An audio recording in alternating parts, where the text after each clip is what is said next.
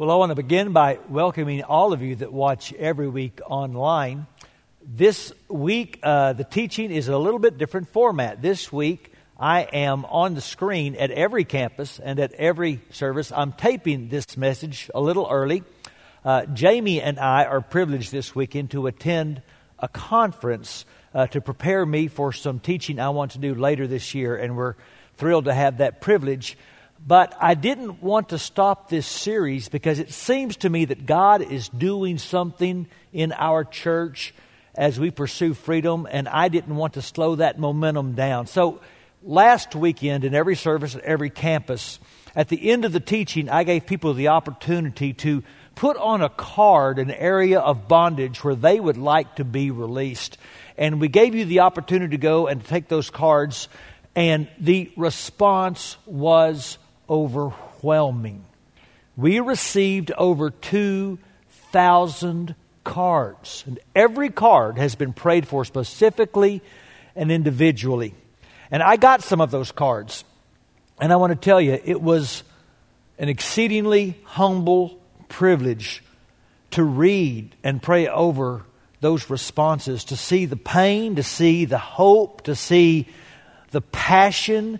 Uh, I tell you, it wiped me out. And I've prayed over my cards twice, and I plan to do so some more. And I just want to say to all of you that uh, put something on a card, and we had about 50% response at every campus Southlake, West Fort Worth, North Richland Hills.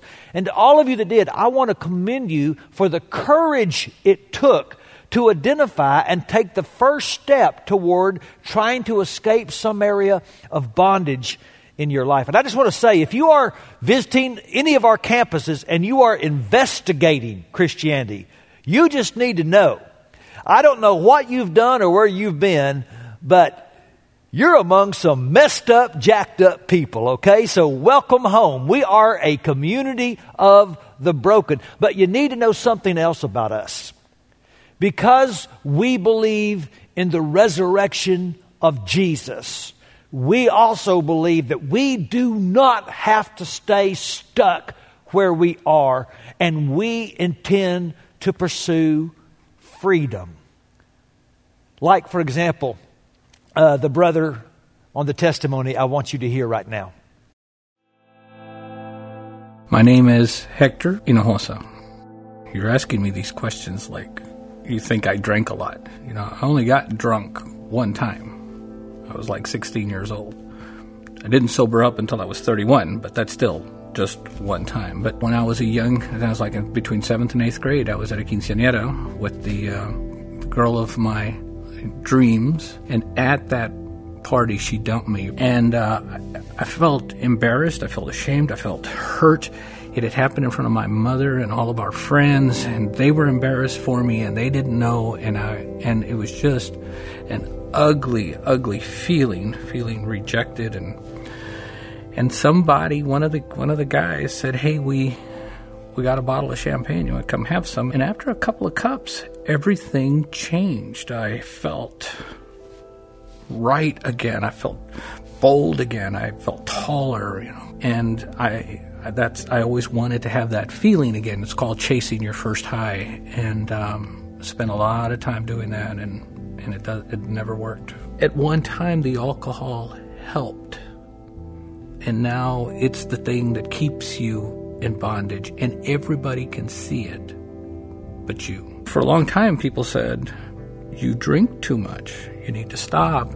And for about the last three or four years, I, I really, really wanted to stop, and I couldn't. And so it gets even more shameful. And shame is no longer a feeling, it's a being. You've become shame, and, and you don't see how anybody, and especially God, could ever love you. So I'm at a um, like a festival uh, for the city, and um, and I'd been drinking all day, and finally somebody said you need to go home, and I lost my car, so um, I started to walk home. When I tried to jump on the curb, my foot caught the curb and for years, I had been asking God to give me a sign. Well, it was a bus stop sign that was sitting right in the corner of that street, and I hit it with my head, and it bashed my head open, fell back, bounced the back of my head, and then I couldn't get up. And um, it occurred to me that had I not been drinking, I probably wouldn't be lying on this guy's driveway bleeding to death. And that's the first time those kind of two thoughts connected. And um, we call it a moment of clarity and recovery. I like to say that, that God brought me to recovery, and then recovery brought me to Jesus. And I started thinking back of in my career of, of all my drinking, and, and I could see how God had done things and had work things. He was there all the time. And when I appreciated grace at that level, that's where my grace, that's where my view of grace comes from is he, he was there all the time. And, uh, and nothing I did ever kept him from loving me. And so we believe the Christ who is in us is stronger than any chain that has been on us. And so, what I want to do now for the next several weeks is begin to address some specific areas of bondage that showed up the most on the cards. And I want to begin with the bondage that first appeared. You remember that we were created for freedom. The, some of the first words of God to man were, You are free. We were created to live free. And the very last words in the Bible about man before sin entered the picture are these words from Genesis chapter 2. It says, Adam and his wife were both naked, and they felt no shame. Now, by naked, it means they were in an environment where they were transparent, where they could be vulnerable. They had nothing to hide. There were no secrets. We were created to live without shame. Now, we know sin entered the world, and the world at is is not the world that was. We see evidence all around. There was nothing more proof of that than this past week when they took Bluebell off the shelves. So don't tell me we don't live in a fallen world. They said we can't eat bluebell because it might kill us. We've known that for years, okay? That's why we eat bluebell. That's how we want to die. But seriously, every day we see the headlines and we know this world is messed up. And it is especially filled with shame. And the presence of shame always means the absence of freedom. Because bondage is shame full. And I want to start with shame because, really, in some ways, the bondage of shame always accompanies other kinds of bondage. I could just see it in the cards I read this week. Maybe your bondage is lust. Maybe your bondage is debt. Maybe your bondage is alcohol. Maybe it's anger. Maybe you have a low self esteem. But whatever your bondage is, it's always accompanied with shame. And we keep our bondage in the secret because shame is afraid of being found out. When I was a boy, my brother and I would go on Thursday nights with my parents to the old Bronco Bowl in South Dallas. They were in a bowling league.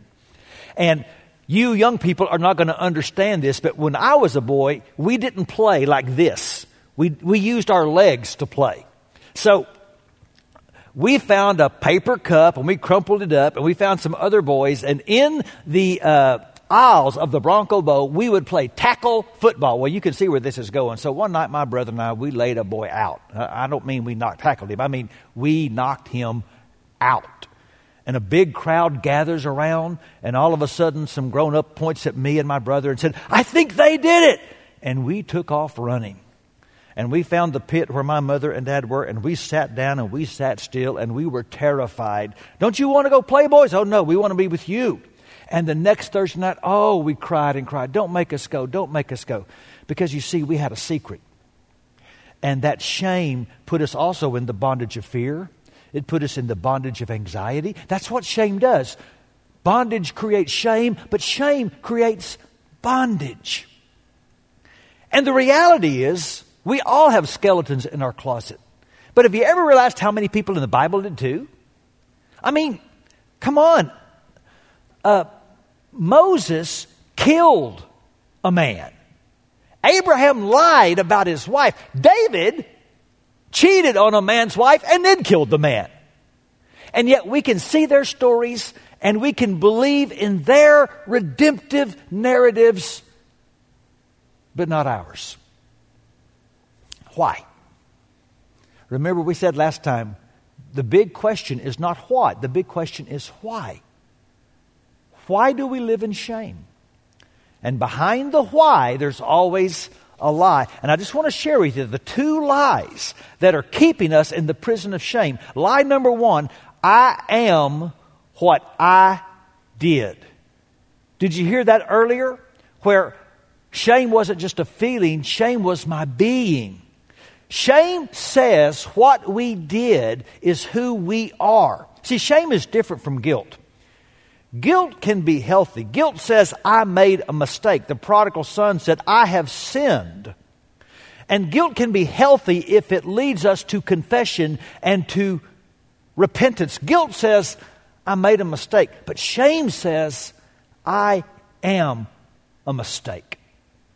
I did bad, so I am bad. And that's prison because I can repent of doing wrong, but how can I repent of being me? And your enemy, who is a liar, is also an accuser.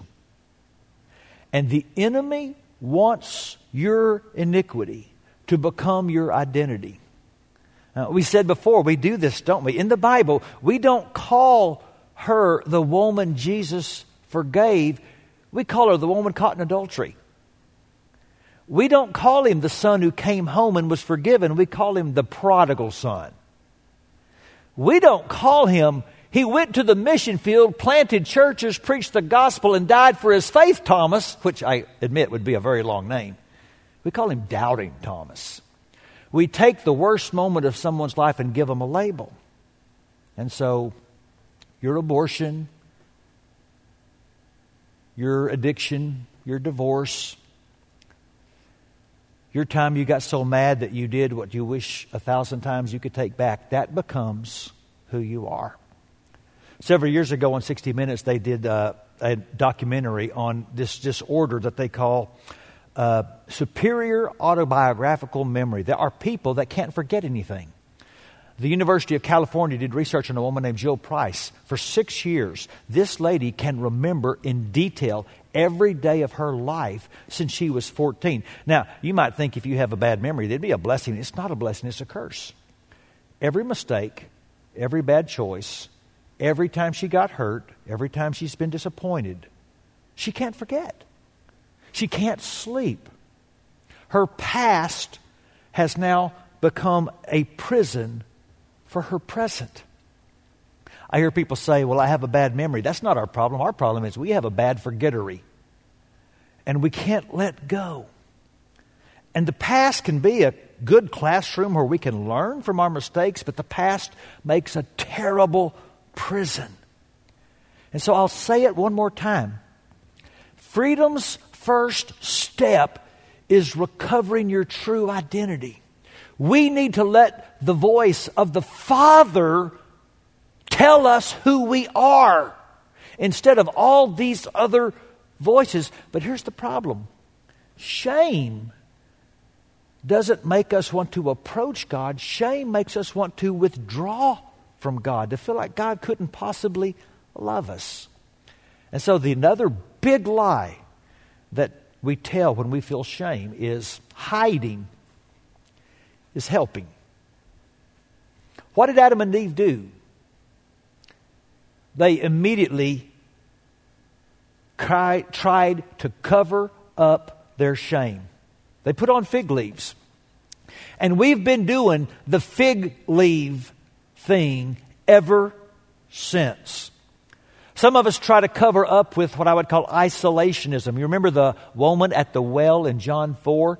She went out at midday. Why did she do that? Why didn't she go out in the morning or the evening with the other women? Why did she go out by herself in the middle of the day? Because shame isolates. And so, because of shame, we tell secrets. We, we don't get honest in our marriage. We have secrets in our family with our kids. Because of shame, we don't go deep in relationships. We just talk about the sports and the weather and our kids. Because of shame, we don't get connected at church. We don't get in a small group or any kind of venue where we would have to be real and talk about our stuff. We just stay on the surface because shame isolates. And that's how some of you are covering up. And other people, they cover up not with isolationism, but with judgmentalism. In other words, I'm going to try to cope with my shame by finding someone that I deem even more shameful and point at them. You remember the woman caught in adultery. I think what Jesus is doing when he writes on the ground, the Bible says he wrote on the ground. It doesn't say what he wrote, but the word is katagraphein, write against. I think he was listing the sins of all the people with stones in their hands. And when their sins got exposed, the stones got dropped. What were they doing?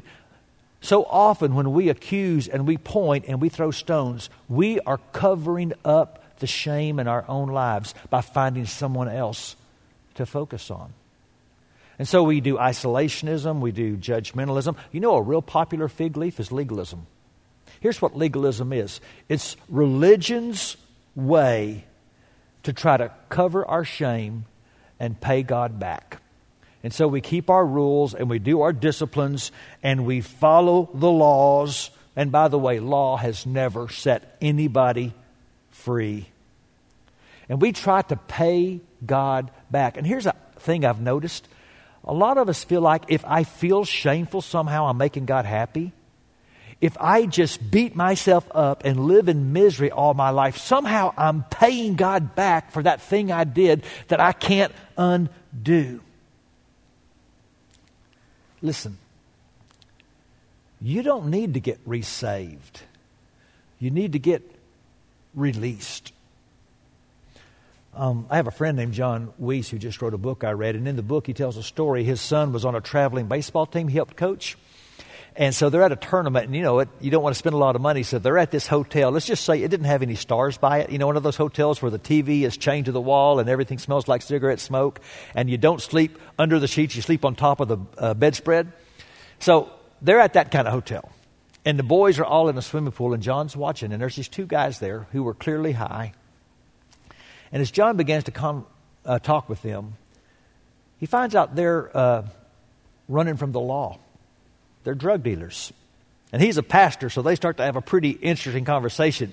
One of them pulls up uh, his arm and shows where he's been stabbed in the side, and the other one pulls up the shirt and shows where he got shot in the gut. John says, I pulled up my jeans and showed him where I fell off my bike in fifth grade. And, uh, and one of the drug dealers said, Hey, I can give you something to make that feel better. He said, No, thanks, I don't need that. But after about an hour, one of the drug dealers said to John, What do you think we should do? And John said, Hiding isn't living. You need to turn yourself in. And it's not just drug dealers that need to turn themselves in. The irony is we're trying to cover up our shame when in fact what the Bible says is uncover it and bring it to God so that God can cover it. We're trying to hide from the one, the only one who can eternally cover our shame. Paul says, Romans chapter 7, who will free me from this life that's dominated by sin and death? Thank God the answer is in Jesus Christ our Lord. Shame says pay, and grace says paid.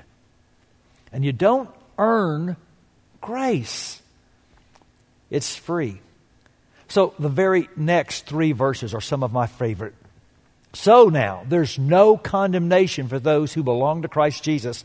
And because you belong to Him, the power of the life giving Spirit has freed you from the power of sin that leads to death. The law of Moses was unable to save us because of the weakness of our sinful nature. So God did what the law could not do, and He sent His own Son in a body like the bodies we sinners have. Let this truth set you free. That in that body, God declared an end to sin's control over us by giving His Son as a sacrifice for our sins. There's two things that God has done. There are two truths that can set you free. One I call the purchase of no. You're never going to be free as long as freedom depends on you. So notice all the good verbs in that text belong to God. God did, God sent, God declared. Okay, get this. Your freedom is free. God is doing it for you. Look with me at Romans chapter 3. Everyone has sinned and has fallen short of God's glorious standard, and all need to be made right with God by His grace, which is a free gift. They need to be made free from sin through Jesus Christ. Jesus is not contributing to our freedom. Jesus paid for it. That's why the Bible says he, now is in heaven, sitting down at the right hand of the Father.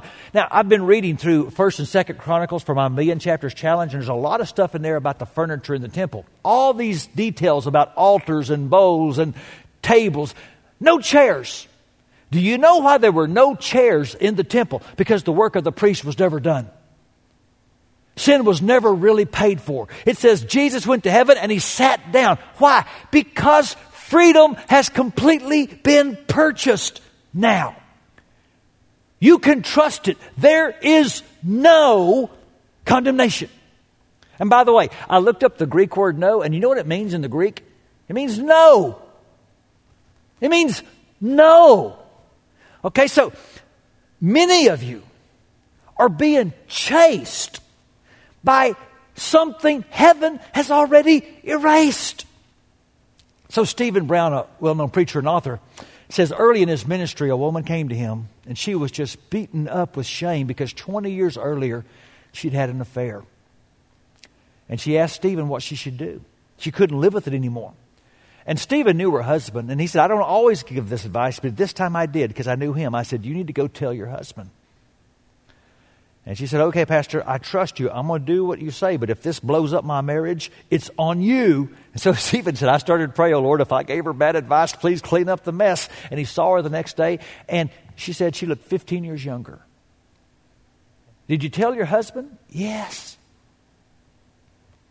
And he told me he had known about it for 20 years and has been waiting all this time for me to tell him so that he could tell me he loves me. She said, I've been carrying that burden for 20 years for a sin I've already been forgiven of. Listen, it doesn't make the Father feel good for you to go around all day feeling bad. It doesn't. Your shame isn't paying off anything. It's not helping anything. And by the way, I want you to understand this. Jesus didn't just take your sin to the cross, He took your shame. We sing about it, bearing shame and scoffing, rude. In my place, condemned, he stood. Look at this verse in Hebrews chapter 12. The writer says, He suffered death on the cross, but he accepted the shame as if it were nothing because of the joy that God put before him. Let me tell you something about crucifixion. It was the most shameful possible way to die, okay? Forget how it looks in the pictures and in the movies. They didn't put a loincloth on people, they stripped them. He was naked on that cross, covered in blood and flies and sweat and spit. And the Bible says he knew it would be shameful and he accepted it he accepted shame for the joy of knowing that it would be the purchase of our freedom. He willingly faced that bully of shame so that it would stop haunting us immediately. Because it wasn't just the purchase of no. The truth that sets us free, it is the promise of now. There is now no condemnation. And by the way, I looked up the word now in the Greek, and you know what it means? It means now. Let's not settle for this mediocre gospel that can promise hope for someday, but it can't give us help this day. When we walk in shame, We're saying, God, what you did for me in Jesus Christ wasn't enough. And that's exactly what the accuser wants you to think. And that's why, man, you're just taking a walk, you're in the shower, you're driving in your car, and all of a sudden, the haunting memory comes back. Where do you think that came from? The accuser wants to remind you of your past to put you in a prison in the present. And so the next time Satan brings up your past, you just remind him of his future, okay? Listen, every saint has a past. But listen to me every sinner has a future. There is now no condemnation. Our future is not confined by what we did. Our future is defined by what Jesus did. So when Satan tempts me to despair and tells me of the guilt within, upward I look and see him there who made an end to all my sin.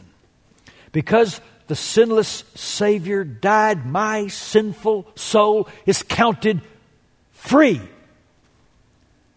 For God the just is satisfied to look on Him and pardon me. Shame wants you to look at your sin. And grace says, God looks at the Son. And when you believe that, that there is now no condemnation.